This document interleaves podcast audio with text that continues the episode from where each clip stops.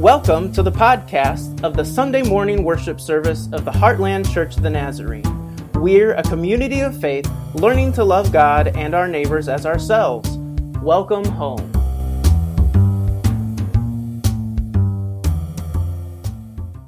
Let me have a word of prayer and then we'll begin this morning. Lord, it is, uh, it is with your watch care that we really do everything. We're not always mindful of that. But at the same time, we know that you're in charge. You're the one who knows all these things. And in spite of what we may or may not see coming in the future, in some ways, it doesn't make any difference because you're going to be there and you're going to provide for that. And so we thank you for that assurance that you give to us. We pray your blessings not only on this church, but the body of Christ as it's gathered literally around the world right now. So many people struggling with this and issues of COVID and issues of finances and trying to make decisions about school, whether we're going to have in school, online school, what's going to happen, and the insecurity of jobs. And there's just so many things that stirs up our society. The truth is, Lord, we need you, and we need to know that our confidence is in you. And so we're grateful that we have that privilege today. Be with us over these next few moments. We want your will to be done in our hearts and lives, and we pray that would be the case today. In Jesus' name we pray. Amen. Acts chapter 12 is where I'm going. Uh, Pastor Jason, I talked to him. He said, You guys have been in Jonah, I think, is where you've been. Uh, Jonah chapter 3, but I'm going to let him finish that up for you. Uh, so if you turn to Acts chapter 12, I'm just going to read five verses so you can remain seated if you want this morning. Probably something that uh, you've read before and not strange to you, but I hope after this morning that maybe you'll look at this a little different way. Acts chapter 12, beginning verse 1. Here's the word of the Lord. It says, It was about this time that King Herod arrested some who belonged to the church, intending to persecute them. He had James, the brother of John, put to death with a sword. And when he saw that this met with approval among the Jews, he proceeded to seize Peter also. This happened during the festival of unleavened bread.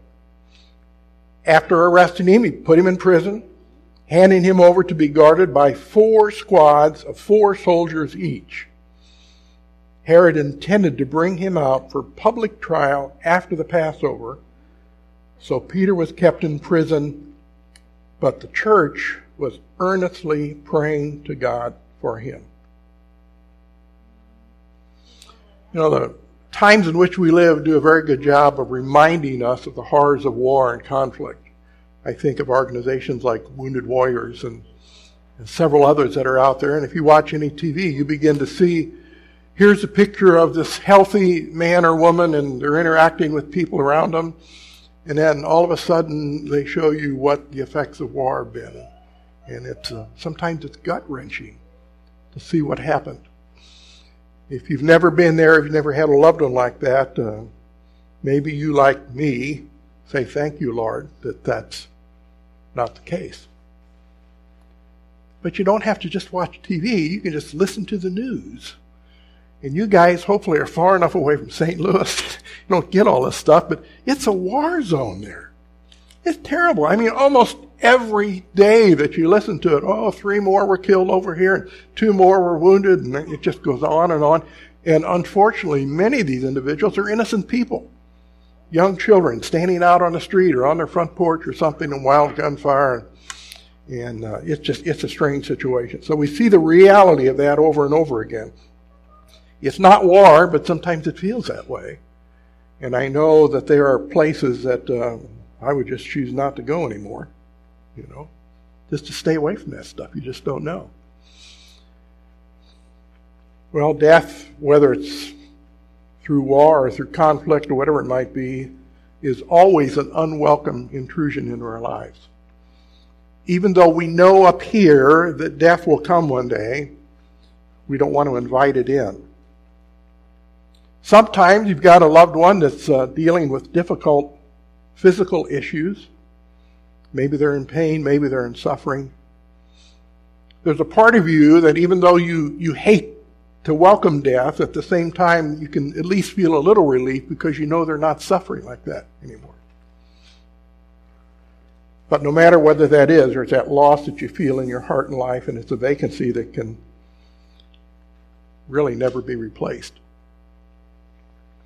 And then God does something that really kind of confuses me sometimes because in this process of death, occasionally it seems like God will allow a loved one to be taken even after we've prayed and we've petitioned and we've begged God, and it doesn't turn out the way that we want. And I don't understand that. I'm sure one day we'll get a, a, meaning for all this stuff, but I know that I know. Here was a seven year old boy in a family of all girls, his dad's pride and joy, that died from leukemia, seven years old.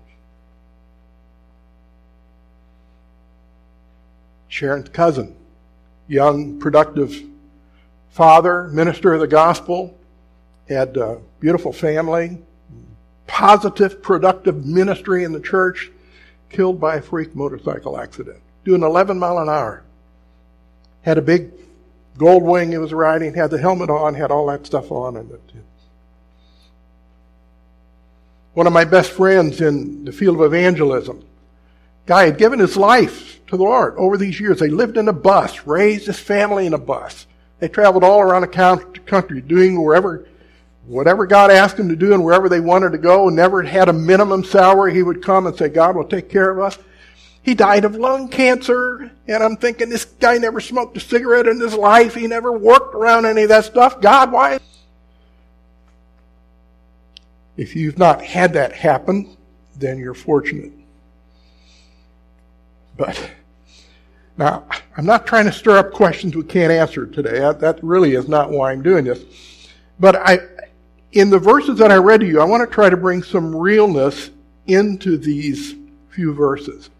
And there's four individuals that are pointed out in these verses. There's King Herod, there's James, there's John, who is James's younger brother, and then there's Peter. Uh, you know, I'm, I'm full of true confession this day, I guess. I don't know. I, these are real people. We read about them all the time, but these are, these are real people with real families and real circumstances they find themselves in. Sometimes on TV they'll have a, a movie or they'll have something about a, a, biblical character, and I look at that and I think, well, that's not what I thought Peter looked like. Paul, no, Paul's he's this little scrawny guy that can't sit still and causing trouble everywhere he went, you know. And they, well, he doesn't. But these are real people, just like you, just like me. They've got family, they've got issues that they have to deal with. And honestly, sometimes when I read the word and read over accounts like we did just a few minutes ago, I just read the words and say, oh yeah, James, John, Herod, Peter. But I want to make that a little bit personal this morning, if I may. Did you know that most of the original disciples, the ones that were first called, were teenagers? I didn't know that. Tried doing some background work on it and come to find out that most all of the early disciples were teenagers. Now, I, found this in my study. John Wallace, he's a professor of biblical history at Trinity Evangelical Divinity School. Here's what he wrote. He said, like typical rabbinical disciples of that time, the apostles were teenagers although maybe slightly older than the norm, except for John, who generally seems to be the youngest. One typically became a rabbinical student, a rabbi's disciple, if you would, about the age of 13, and also one older disciple to serve as kind of the head boy, head boy or the prefect, which in this case was Peter. He was the only one, Peter was the only one of these early disciples who was required to pay a temple tax, and those were only required by male Jews who have reached the age of 20. And if we, and you can go back and look, Jesus and Peter were the only ones that paid the temple tax. So they were the only ones that were over 20 years of age. Now we know later on as he began to gather disciples, we know that was different, but the early disciples were teenagers. And here was John, probably 13, 14 years old, and his big brother James, he was under 20, we know that, who were drawn to this one called Jesus Christ. And so they, they heard him and they began to follow him. And uh, I think in some ways, John probably did because James did. Here's why I say that. I have two older brothers. Sharon and I are the babies. Our grandkids were here from California, and the youngest one the older ones are griping, oh, she gets all the benefits. They do everything for her. They didn't do that for us. Blah, blah, blah. He said, wait a minute, wait a minute. We're the babies in our family. You're getting no sympathy from us. We like But I get, you know, I think of my older brothers, and I think there are times that I, I, and I still do, I look up to them. They're my older brothers, you know? Sometimes I even tried to mimic some of the things they did, or I looked at their lives and watched how they did things, and I thought, you know, maybe that's maybe that's a good thing to do. They were my older brothers. So I have a tendency to think that initially John got caught up in all of this because his big brother James started following Jesus and he wanted to be with James and so they they started following them around, became his disciples. Now, after Jesus ascended into heaven, the early believers found themselves very much alone, and they also found that persecution was increasing. We see a little bit of that here in, in the verses that we read. So here was Herod who found out that, hey, this is kind of a popular thing now. I can get rid of all these people that profess Jesus Christ as Messiah, and it's, it's becoming a popular thing. So he took James and he killed him with a sword. And when that went over okay, he thought, well, that, that went well, so I'm going to keep this up. He got the leader of the pack at the time, which was Peter, and he threw him in jail, and he had plans for him after the feast. So, I'm trying to think what it would be like to be a 13 or 14 year old kid, having sided up with your big brother, getting excited because of Jesus and what he says, and then all of a sudden begin to see your world come apart around you.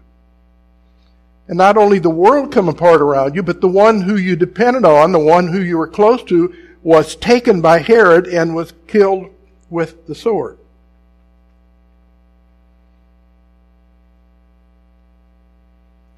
I mean, I, I can't remember what it's like to be 15. It's been too many years ago.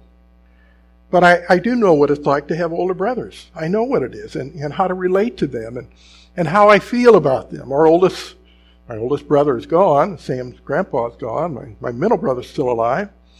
And uh, matter of fact, he was here a couple weeks ago, spent a week with us. Uh, his new bride was with him. It's kind of interesting.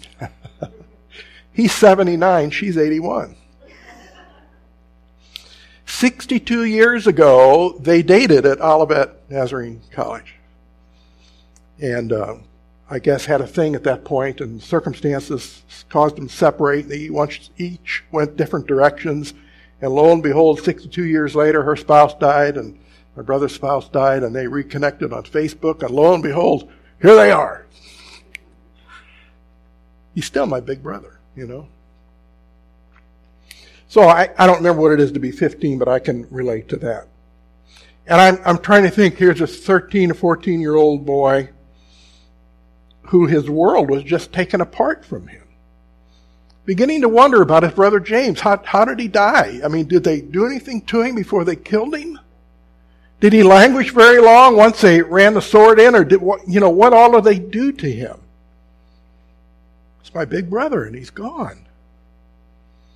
Well, Scripture doesn't say specifically, but I have to assume that when that happened, young John went where he knew to go, and that was back with the other disciples, those other teenagers, and they couldn't go back to Peter because Peter was thrown in jail. And I suspect, Scripture supports it, but I suspect that they prayed earnestly for James.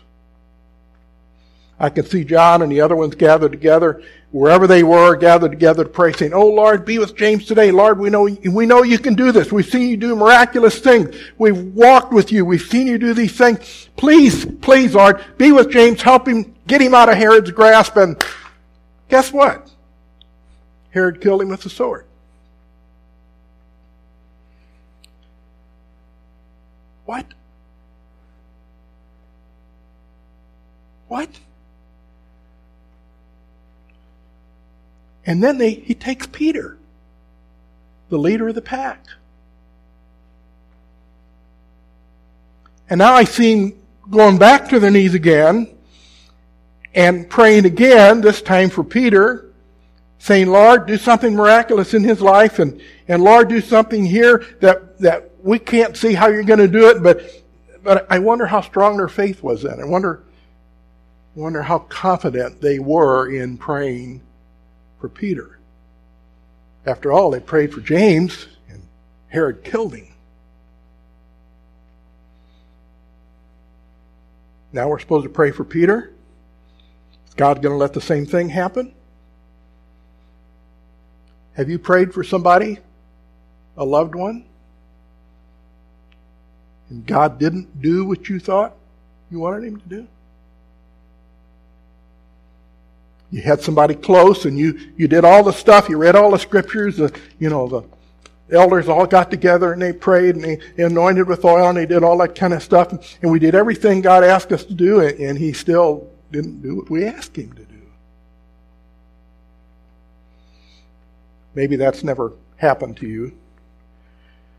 But there have been times, uh, another true confession, there have been times when I've, I've gathered up the, the bottle of oil and, and people have come and gathered around the altar and we've anointed them and, I, and I've prayed for them and I've asked for God to bring a healing touch and I'd say, Lord, just move over them from the top of the head to the bottom of their feet. Just bring your spirit in and bring healing to them and, and he didn't do it.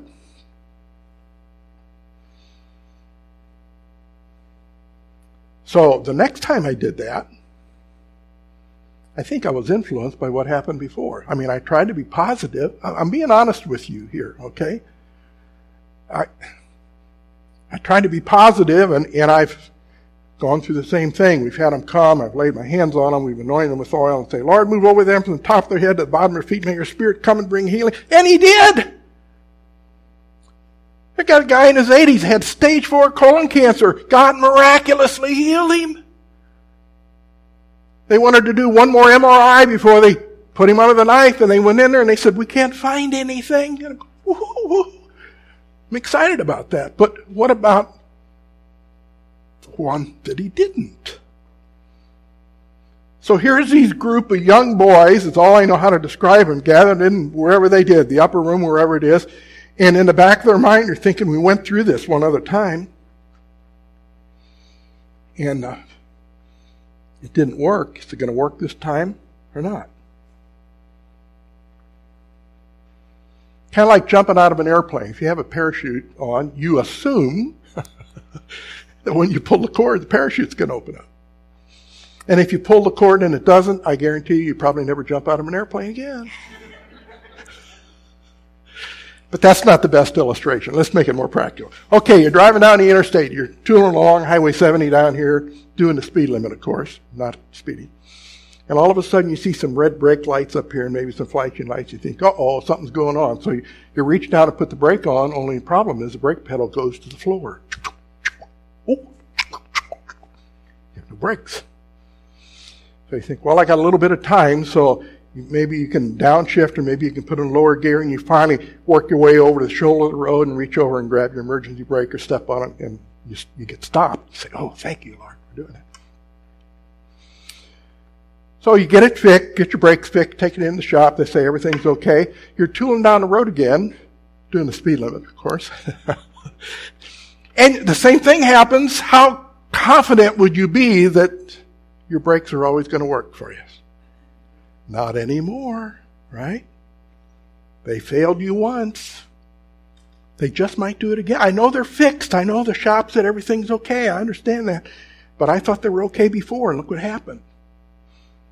Now, if you can relate to that, think about these young boys praying for Peter. You see, when they prayed for James, the brakes failed.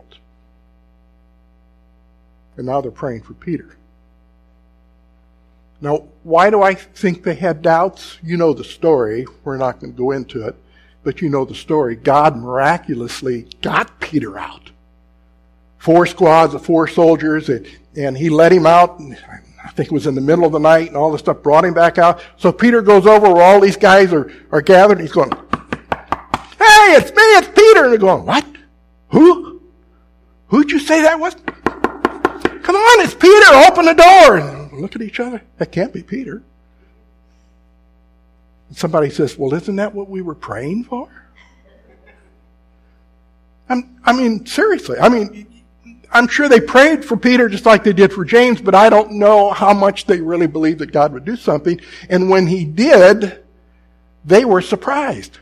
I think it was Rhoda was the girl's name. I don't remember. She comes and she peeks out and says, oh, she runs back and she says, it's Peter. And they said, what? Said, it's Peter. Go back. Yeah, it's Peter. Open the door. Let him in. Wow. God worked this time, you know.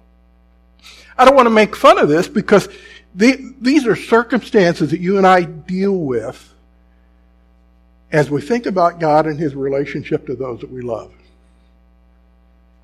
This is real. James and John were real people. They were real brothers. John lost his big brother, James. And they prayed and they prayed, and he still lost his big brother, James.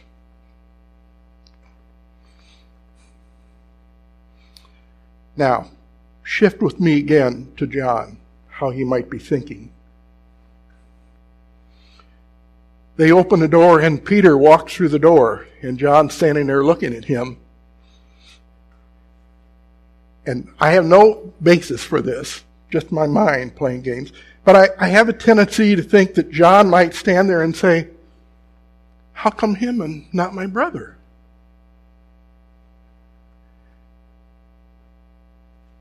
My brother's dead and, and he's walking through the door here. How did that happen?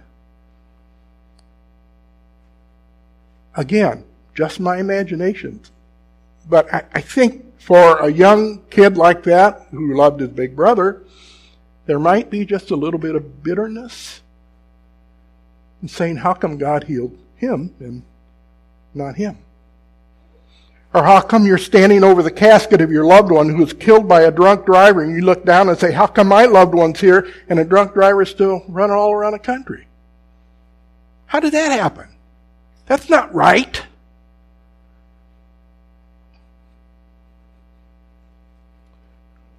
Do you ever ask why God heals one and not the other? Why God does something special for one person and not another? Well, John chapter 21, and of course, John is the author of this now. He's the author of the gospel. But he writes this in verse 21. We're walking along the road, and Peter was wanting to know when the end time was going to come and what was going to happen to him and all that stuff. And John says that he was walking right behind them. Here's what the scripture says. Peter turned and saw that the disciple whom Jesus loved was following them. This was the one who had leaned back against Jesus at the supper and had said, Lord, who's going to betray you? That's John. And Peter saw him and he asked, Lord, well, what about him? And Jesus answered, If I want him to remain alive till I return, what is that to you? You must follow me. So Jesus politely but firmly told Peter it was not his concern what happened to anybody else. His role was to follow him. And I wonder, as I read that, did young John, did he hear that conversation that went on up there? Did that mean anything to him? when his brother was gone and Peter was alive? Well, I don't know whether he heard it or not. We don't have any indication of that. But I know that John did not give up the faith. I know that. Matter of fact, history tells us that John was the oldest living disciple of all of them. He lived to be 94 years old, which is extraordinary in that day and age. He wrote over five books that are now in our Bible. And even in his later years, he got exiled to the Isle of Patmos. He didn't quit there. He kept on writing and doing things. And his writing is so good that if anybody asked me, I want to learn to read the Bible, I want to get started on it, where should I begin? I always tell them, go to the Gospel of John. That's where you need to start. That will help you.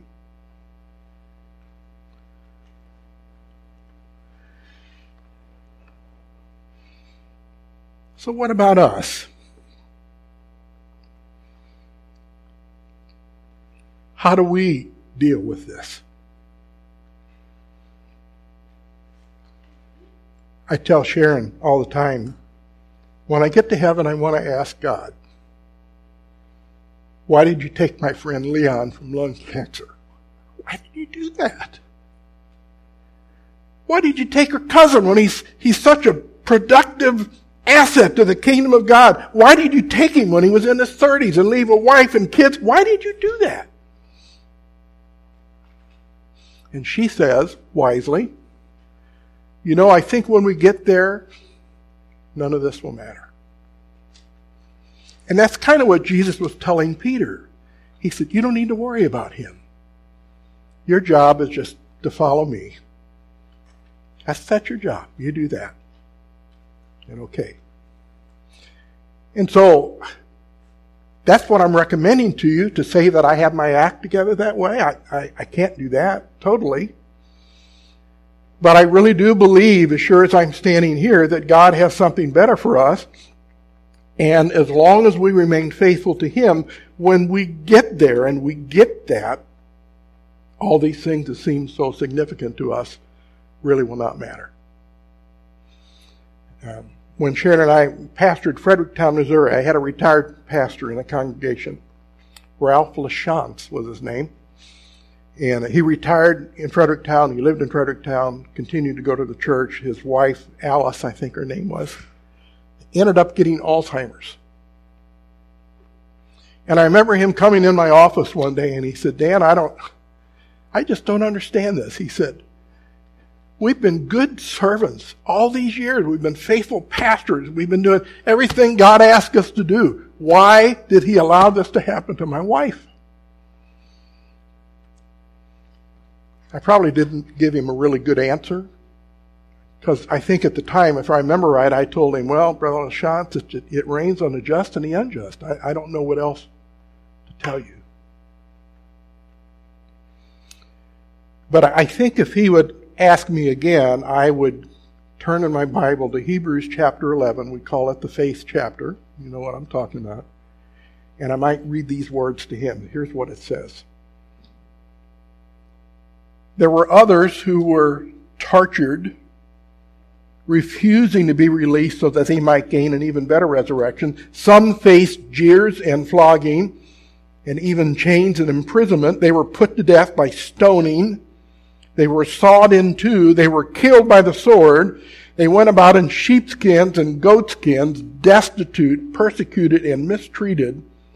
The world was not worthy of them. They wandered in deserts and mountains, living in caves and in holes in the ground. These, these are real people I'm talking about now. This is not just a story. These are real people. These were all commended for their faith, yet none of them received what had been promised since God had planned something better for us, so that only together with us would they be made perfect.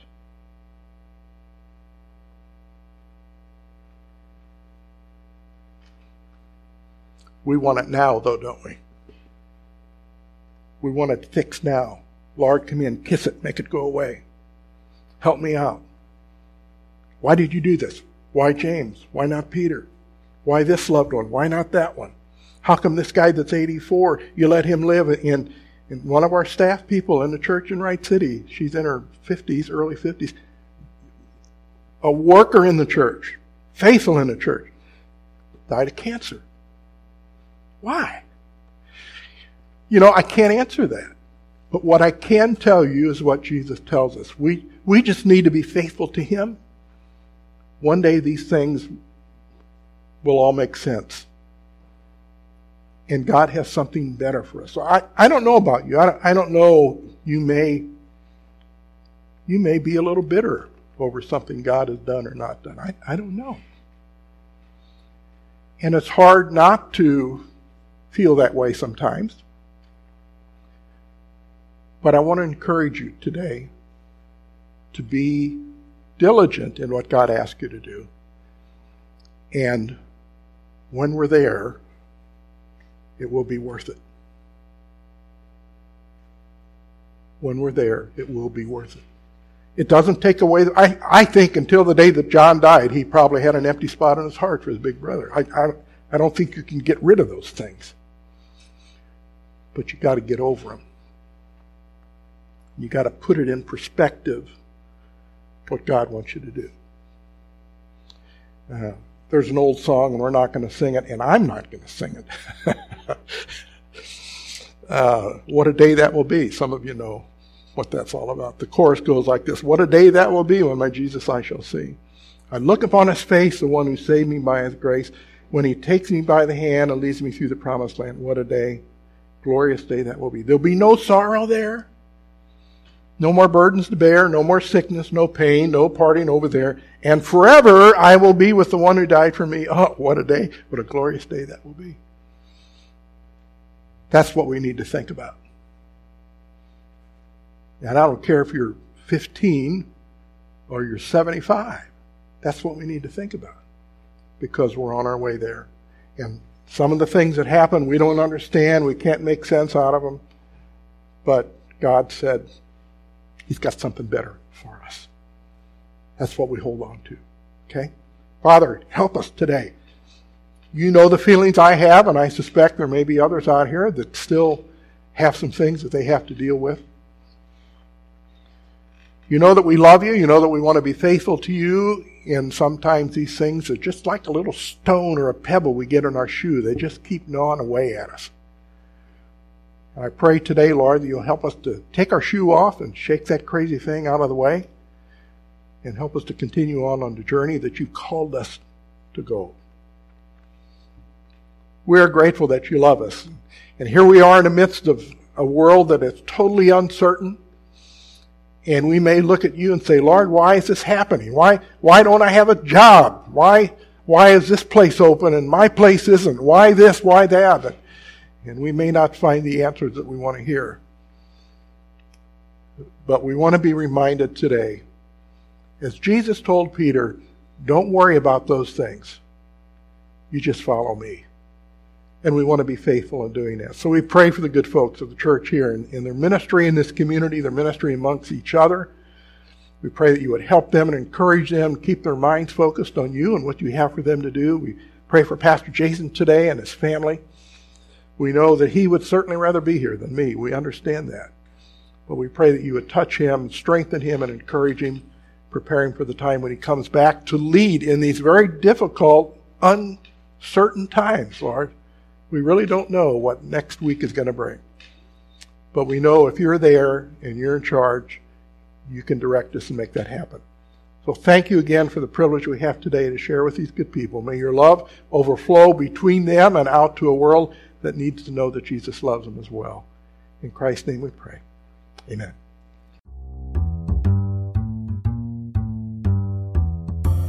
Thank you for listening to our Sunday morning worship service.